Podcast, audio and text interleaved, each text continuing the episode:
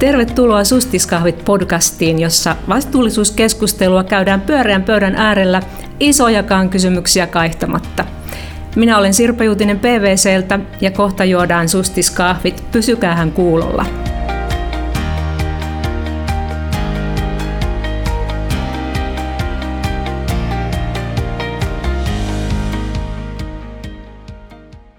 Tänään keskustellaan tiedostamattomista ennakkoluuloista työelämässä, vähän tasa-arvostakin.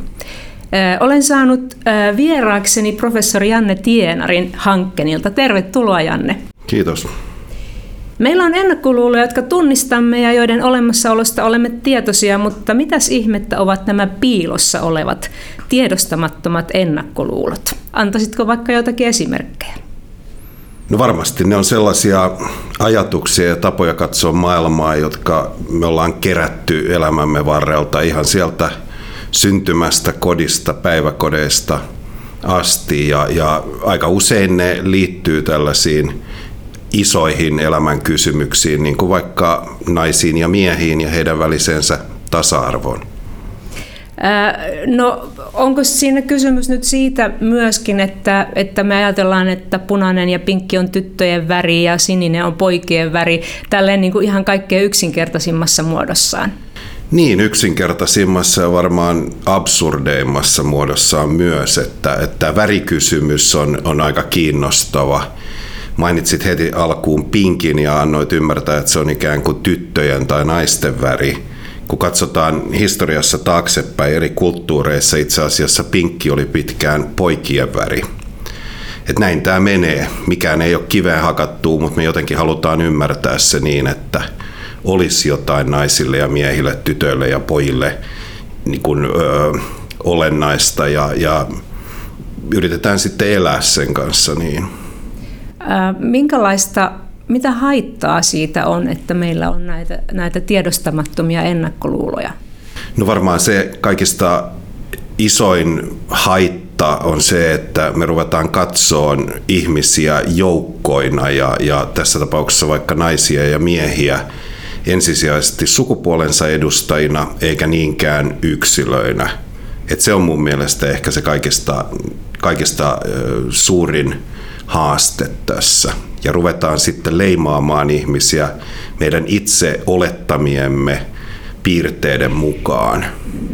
Onko se, onko se myöskin sitä, joka, joka voi johtaa ää, siihen, että kun en tunnista näitä omiakaan mm, niin kuin tiedostamattomia ennakkoluuloja, niin, niin ajattelen, että, että minulle esimerkiksi naisena sopii paremmin tietynlaiset työtehtävät tai ammatit ja, ja taas sitten niin kuin pojille toisenlaiset tehtävät. No tämä on varmaan just sitä elämää ja, ja siinä kasvamista, että mä en usko, että oikein mikään on siinä mielessä sattumaa, että vähän kaikki vaikuttaa kaikkeen. Helsingin Sanomat haastatteli nyt elokuun alussa ekaluokan juuri aloittava Aava Viikmania siitä, mitä hän kuvittelee tekevänsä 20-30-luvulla, jolloin todennäköisesti on astumassa työelämään. Aava sanoi, että hän haluaa olla isona rohkea metsätyttö ja perusteli sitä näin, nyt tulee suora lainaus. Se suojelee luontoa ja kaikkea sellaista. Tykkään olla metsässä ja lempivärini on vihreä. Onko meillä nyt sitten toivoa, että, että tuota, nämä ponnistelut näiden ennakkoluulojen ymmärtämiseksi olisivat jotenkin tuottamassa tulosta niin, että nämä nuoremmat sukupolvet nyt niin kuin koulunsa aloittavat, katselevat jo asioita vähän, vähän toisesta näkökulmasta. Ja samalla haluan lähettää Avalle terveisiä, että pidä vaan kiinni siitä ajatuksesta olla rohkea metsätyttö, jos se sinusta hyvältä tuntuu. Mutta Jannelle, Jannelle palaisin vielä tästä. No lapset on yleensä aika avarakatseisia ja vähän anarkistisiakin omassa ajattelussaan ja toiminnassa ja se on upeata. Tämä kysymys siitä, että mihin suuntaan maailma on muuttumassa, on kyllä valitettavasti vähän monimutkaisempi.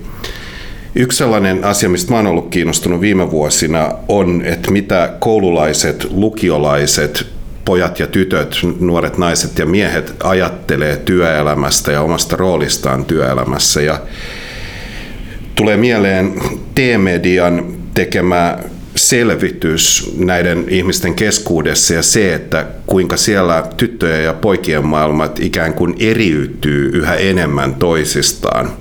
Että tässä on paljon sellaisia voimia, jotka vie siihen suuntaan, että tytöt ja pojat jotenkin niin kuin löytää sellaisia vähän perinteisempiä sukupuolirooleja. Ja sehän näyttäytyy esimerkiksi siinä, että teknisillä aloilla on, on niin kuin edelleenkin hyvin vaikea löytää tarpeeksi naisia, jotka haluaa sitä opiskella ja sitä kautta hakeutuu tietyn tyyppisiin tehtäviin työelämään. Et oikeastaan se, mitä mä haluan sanoa tässä on se, että jos kokee, että tasa-arvo on tärkeä asia, niin sen puolesta pitää taistella joka päivä, että mitään ei tapahdu itsestään. PVCllä on tässä jo parin vuoden ajan ollut tällainen, tällainen kampanja He for She, jossa on ajatus ollut, että PVC-läiset miehet, miespuoliset kollegat niin kuin ihan maailmanlaajuisesti sitten alkavat tukea naisia omassa urakehityksessä. Onko se nyt miesten käsissä, että miten tässä mennään eteenpäin? Se on kaikkien käsissä. Mm-hmm. Ja, ja onhan miehet jotka on sellaisissa asemissa, että he voi vaikuttaa, niin, niin aika tärkeitä tässä. Et täytyy sanoa kyllä, että Suomessa on aina löytynyt fiksuja miehiä, jotka on osannut tehdä tätä niin, että he on nähnyt naisia, joissa on niin potentiaali, tukenut heitä, antanut heille mahdollisuuksia näyttää kyntensä ja, ja välillä epäonnistua ja kasvaa. Ja kyllä tätä edelleenkin tarvitaan hyvin paljon. Että tämä on niin kuin kaikkien asia. Mutta sen takia, että miehet keskimäärin tuppaa enemmän olla sellaisissa tehtävissä, jossa pystyy vaikuttaa, niin heillä on niin kuin se, se tota, mahdollisuuksien paikka siinä. Olemme nyt puhuneet paljon miesten ja naisten välisestä tasa-arvosta ja siitä, miten ennakkoluulot vaikuttavat siihen, erityisesti nämä tiedostamattomat ennakkoluulot. Missä muualla tämä asia näkyy, se, että meidän alitajuiset ennakkoluulomme ovat johtamassa jotenkin vinon suuntaan? Niin onneksi se ei ole mitenkään yksilitteistä, että oltaisiin menossa niin pelkästään huonoon suuntaan. Se, mitä mä haluan sanoa, on se, että tämä kuva on niin monipuolisempi ja monimutkaisempi ja sen puolesta niin voi tehdä töitä ja pitää ehkä tehdä töitä joka päivä.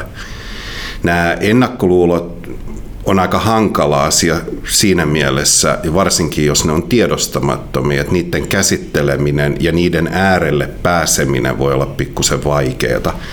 Mä oon itse aina ajatellut niin, että se tie muutokseen ja kehittymiseen tulee siitä, että ruvetaan tarkastelemaan sitä, mitä me tehdään yhdessä.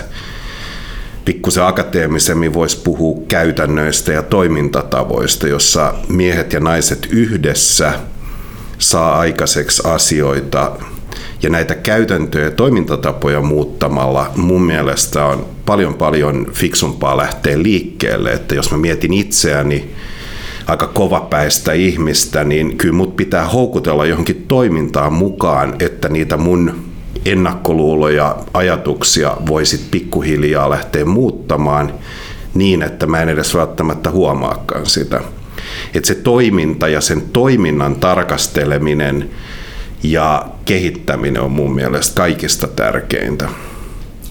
Niin kuin mäkin ajattelen omaa niin kuin elämääni ja työelämääni, niin, niin varmaan äh, tunnistan sieltä joitakin semmoisia semmoisia kohtia, joissa mulla on itsestäni ollut juuri niitä käsityksiä, vaikkapa silloin, kun joku uusi työtehtävä olisi ollut tarjolla ja, ja ehkä se oli se ensimmäinen semmoinen päällikköpaikka, jota en varmasti olisi hakenut, jollei silloin esimies olisi niin kuin sanonut, että sä voit aivan hyvin hakea sitä. Ja sitten pääsinkin siihen paikkaan, että sillä tosiaankin oli, oli niin kuin iso merkitys siinä, että alkoi uskoa, että itsestä löytyy johtajan kykyjä myöskin.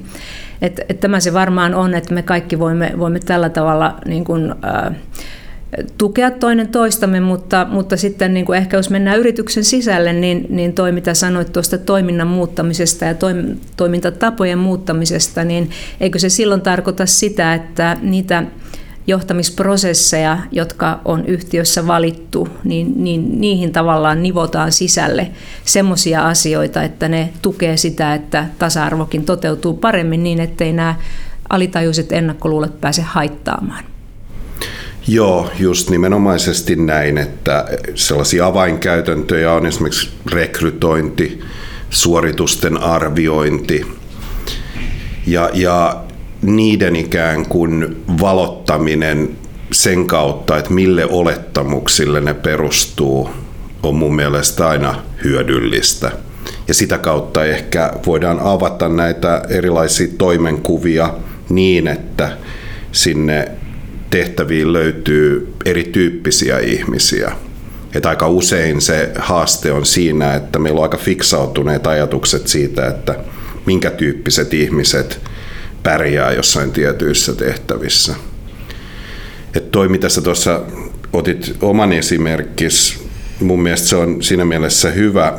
Mun mielestä naiset ei synny varovaisina ja miehet kunnianhimoisina. Mun mielestä se on paljon paljon monimutkaisempaa, että meitä on niin paljon erilaisia ihmisiä, mutta siitä on niin paljon näyttöä, että se elämä koulii ihmisiä sieltä ihan kotoa, päiväkodista, koulusta, yliopistosta ja, ja saa aikaiseksi sen, että jotkut ikään kuin sit näyttäytyy varovaisina ja toiset kunnianhimoisempina. Et mun mielestä on niin, niin paljon monimutkaisempi asia kuin aika usein annetaan ymmärtää. Ja sen takia mun mielestä tämä fokus toimintaan on hyvä ajatus, koska se pikkusen vie niitä yksilöitä taka-alalle, että me ei niin kuin leimata ihmisiä, syyllistetä, vaan katsotaan, että miten me yhdessä tehdään asioita niin, että ne saa jotain sellaisia lopputulemia, jotka vois olla ikään kuin paremminkin tai asioita voisi tehdä fiksummin. Orkestereissa käsittääkseni, e, tuota, kun on koesoitot, niin, niin nämä koesoittajat esiintyy sermin takana niin, että valitsijat eivät näe näitä henkilöitä, sitä ovatko he miehiä, naisia, ovatko he mitä kansallisuutta, mitä rotua ja niin poispäin. Ja nyt sitten kun rekrytoinnin tuossa äsken mainitsit, niin joskus on puhuttu siitä, että että rekrykandin nimestä kun voi päätellä monessa tapauksessa sukupuolen tai sitten myöskin sen, että onko, onko suomalaistaustainen vai, vai joku muu taustainen henkilö kysymyksessä, niin on puhuttu siitä, että pitäisikö nämä häivyttää nämä tunnistetiedot ja sillä tavalla miettiä, että voidaan toimintaa muuttaa ja saada tasa-arvoisemmaksi. Mitäs mieltä sä tästä olet? No mä oon kuullut kyllä näistä aika paljon erilaisista ratkaisuista ja mä luulen, että vähän erityyppiset ratkaisut soveltuu eri aloille ja erityyppisiin organisaatioihin. Toi orkesteriesimerkki on varmasti jonkin sortin ääriesimerkki, koska se ääni kai, en ole itse musiikki-ihmisiä, mutta olettaisin, että se on kaikista tärkein siinä. Mutta sitten on, on tietysti tehtäviä, jossa monet muut asiat on, on yhtä tärkeitä. Ehkä se kuitenkin alkuvaiheessa aika usein voi olla hyvä ajatus, että siirretään se katse pois sukupuolesta, mutta jos mennään esimerkiksi johtotehtäviin, niin se voi olla hyvin hankalaa. Että kyllä ne, jotenkin ne ratkaisut pitäisi löytyä muuten. Näiden ajatusten jälkeen on pienen paussin paikka ja aika ottaa toinen kuppi kahvia, mutta pysyppäs kuulolla, kohta jatketaan sustiskahveja.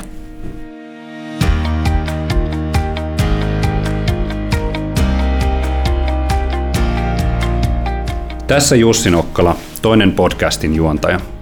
PVCn kansainvälisessä verkostossa on tutkittu sukupuolten välisten palkkaerojen syitä.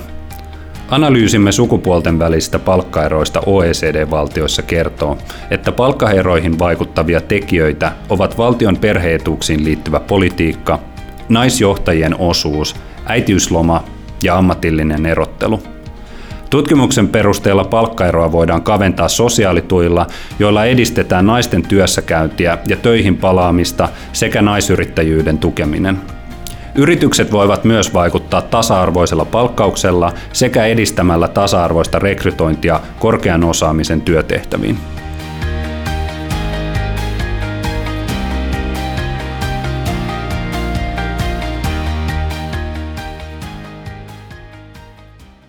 Mua kiinnostaa Sirpa se, että mitä tasa-arvo sulle tarkoittaa? Jaa, mulle tasa-arvo kyllä tarkoittaa niin kuin mahdollisuuksien tasa-arvoa.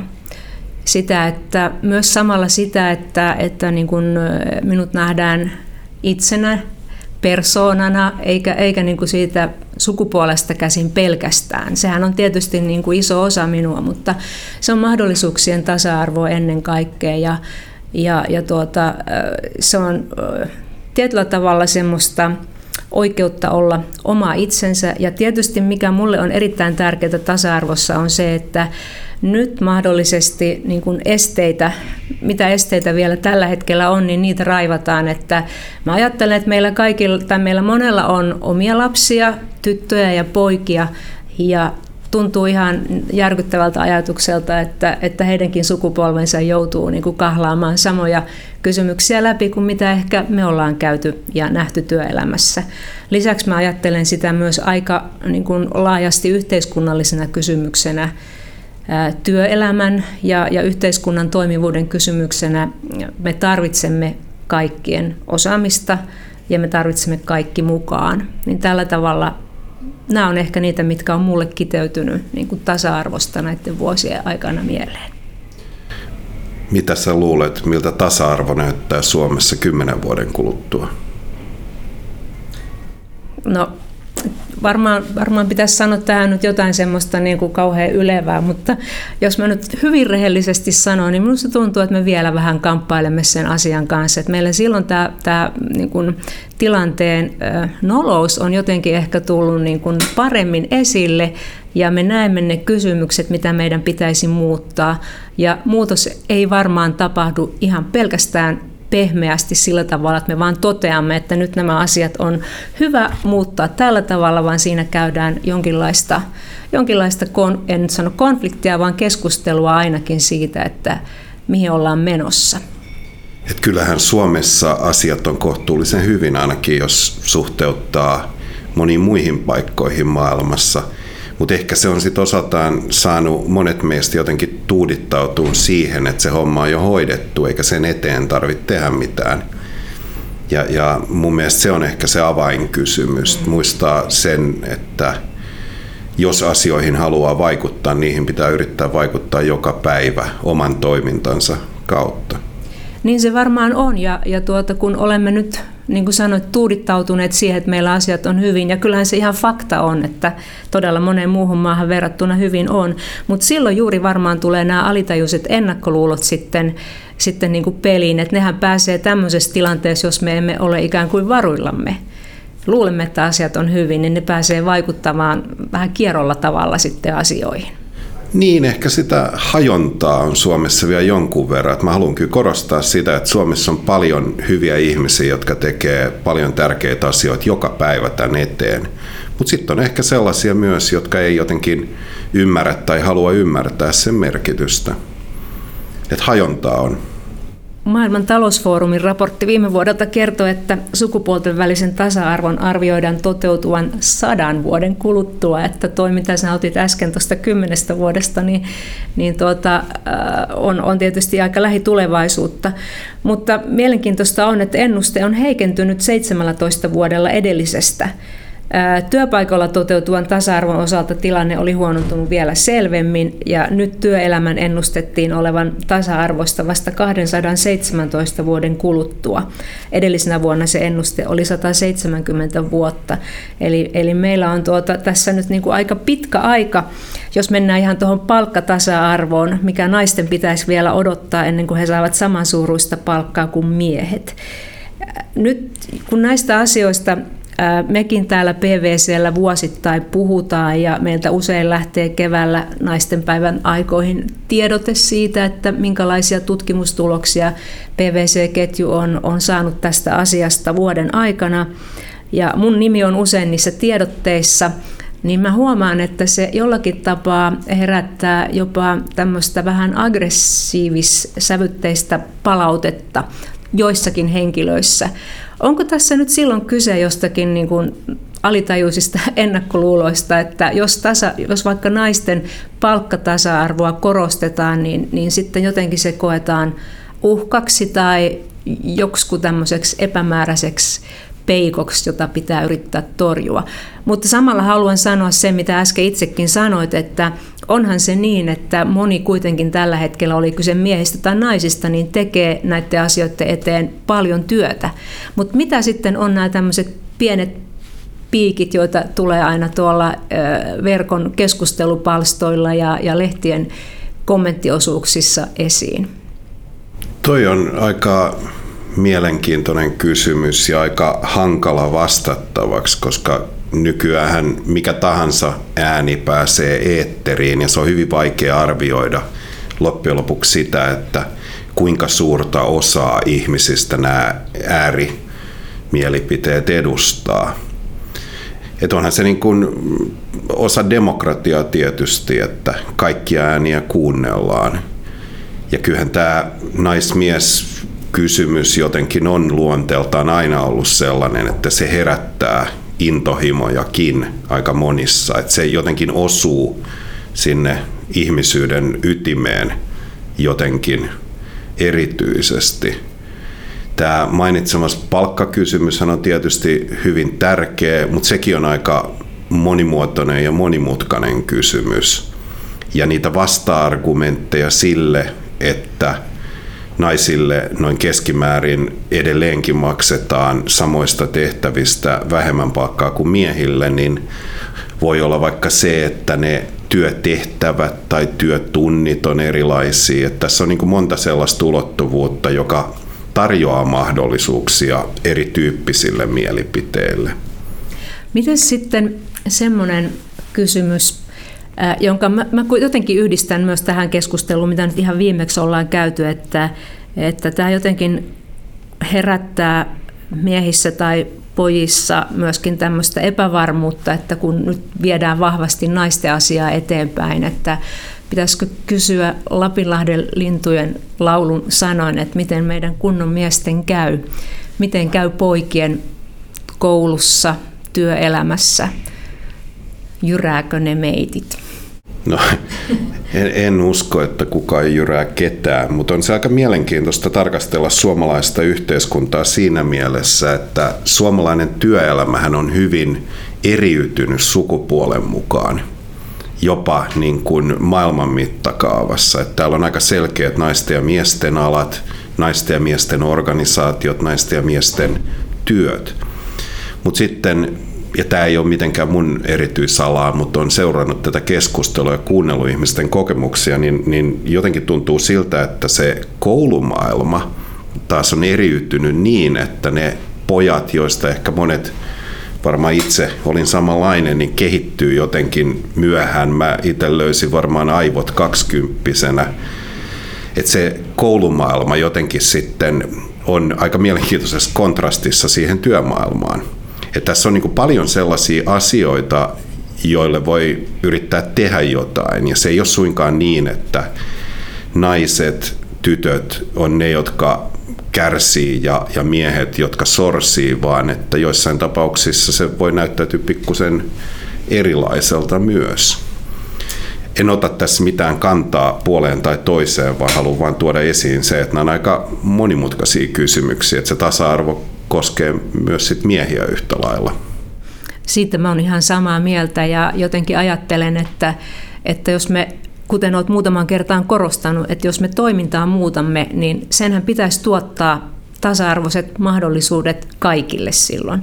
Ja se on munkin mielestä se tavoite, mihin tässä, tässä on niin pyrittävä.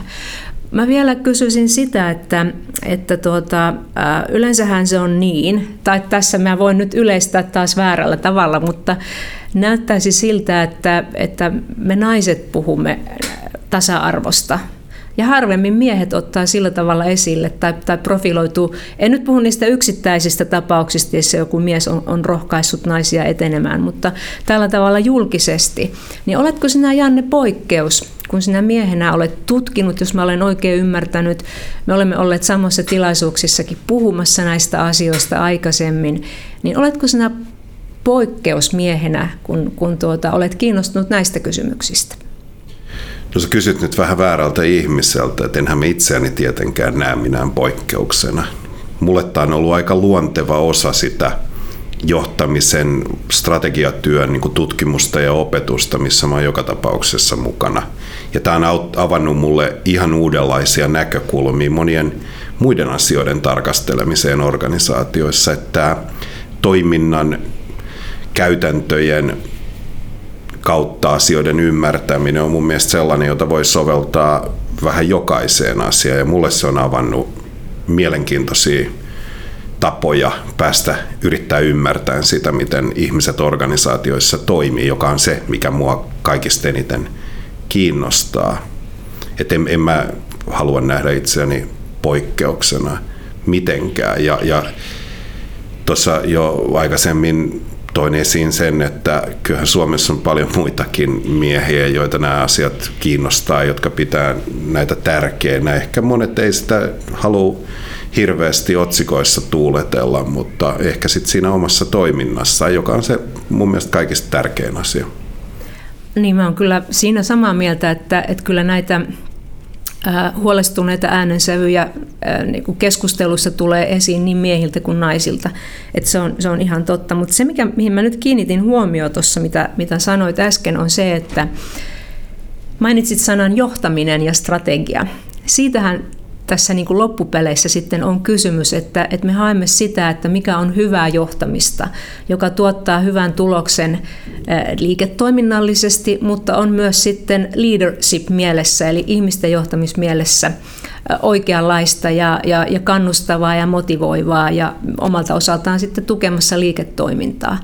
Ja kun puhutaan toiminnan muuttamisesta siinä mielessä, että voidaan sillä tavalla näitä alitajuisia ennakkoluuloja jotenkin eliminoida, niin, niin tuota, silloinhan me puhumme johtamisen muuttamisesta. Ja, ja tämä on niin se tärkeä kysymys, miksi meillä oikeastaan tämä aihe on nyt tässä Sustiskahvit podcastissa mukana. Että, että me ymmärrämme sen myös sillä tavalla, että, että kyse ei ole siitä, että pelkästään, että kaikilla on samanlaiset oikeudet ja samanlaiset mahdollisuudet, vaan siitä, että meidän työelämä, meidän, meidän liiketoiminta on oltava, sen on oltava hyvää ja kilpailukykyistä maailmanlaajuisesti ja yksi elementti siinä on, on myöskin sitten tasa-arvo. Joo, just näin. Mä oon aika, pitkälti samaa mieltä.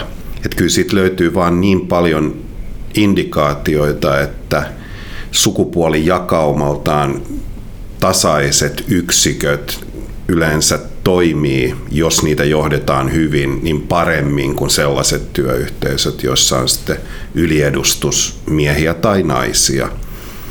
Tämä on kyllä sellainen asia, joka kannattaa pitää mielessä ja se, että se sukupuolijakauma on suurin piirtein tasainen, niin yleensä sitten taitavasti johdettuna voi viedä sitä liiketoimintaa vielä niin kuin, parempiin lopputuloksiin. Sustiskahveilla on myös aina vieras kysymys, joka, joka tulee tästä meidän parivaljakon ulkopuolelta. Ja tällä kertaa Ella 1V kysyy, ilmeisesti isänsä tai äitinsä avustuksella, joko työelämä on sitten hänen aikanaan tasa-arvoista. Mitä sanoo Hankkenin professori Janne Tienari tähän? No, tässä olisi nyt hyvä mahdollisuus viisastella akateemisesti Anna ja kysyä, vaan. että mitä se tasa-arvo tarkoittaa. Että se vähän tietysti se vastaus riippuu siitä. Mutta mä toivoisin, että Ella saisi alusta asti olla Ella ja tehdä niitä asioita, joita Ella haluaa oli ne sitten tyttöjen tai poikien juttuja. Aika useinhan lapset mielellään tekee molempia iloisesti sekaisin ja sitten pikkuhiljaa heitä ohjataan johonkin suuntaan.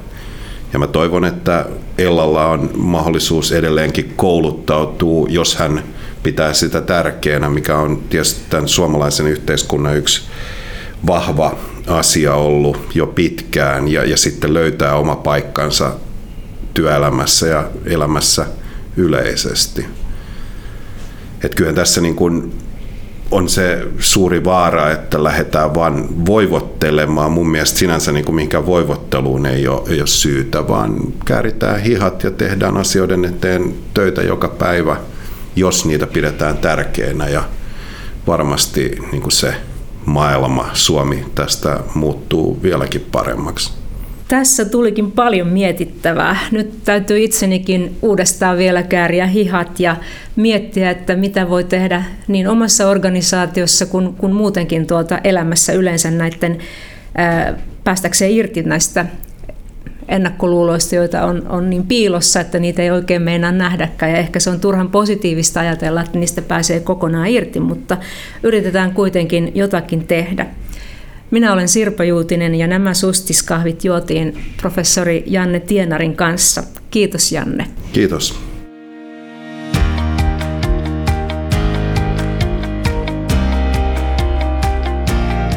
Kiitos, että kuuntelit meitä tänään.